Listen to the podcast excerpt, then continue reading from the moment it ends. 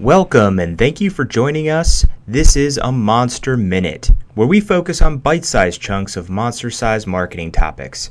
These small and digestible bits of information provide a convenient resource when making informed decisions about brand marketing initiatives. We don't have a lot of time, so let's get started.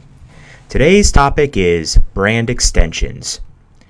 Let's explore the power of branding and why everything you do and your company does is an extension of your brand. We often talk about brand interactions, that is, the relationships your business has with its customers. Whether it's your customer service calls, ads you place online or offline, a truck with your logo and phone number driving down the street, the way your employees greet others when in public, you get the point. Any interaction you have with customers and would be customers. We sometimes forget the effect our actions have on other people, and because we're all human, we tend to live in our own world, sometimes oblivious to others' feelings when we make decisions. It might seem like common sense, but every step you take in a business relationship can win the hearts of your customers or cause an insufferable chain of events that could destroy Google itself. When you think of your brand, don't think of a logo. Think of a living, breathing, growing organism.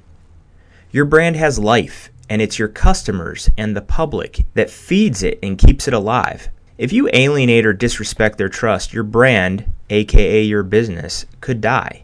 So think about how every communication your business implements is transmitted and perceived by others. Train your employees to respect the importance of your brand and to deliver the right message because everything and everyone is a brand extension.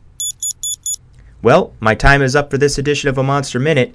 If you'd like more information about Monsters Unlimited and our brand management services, call 877 401 4949 or visit us online at thinkmonsters.com.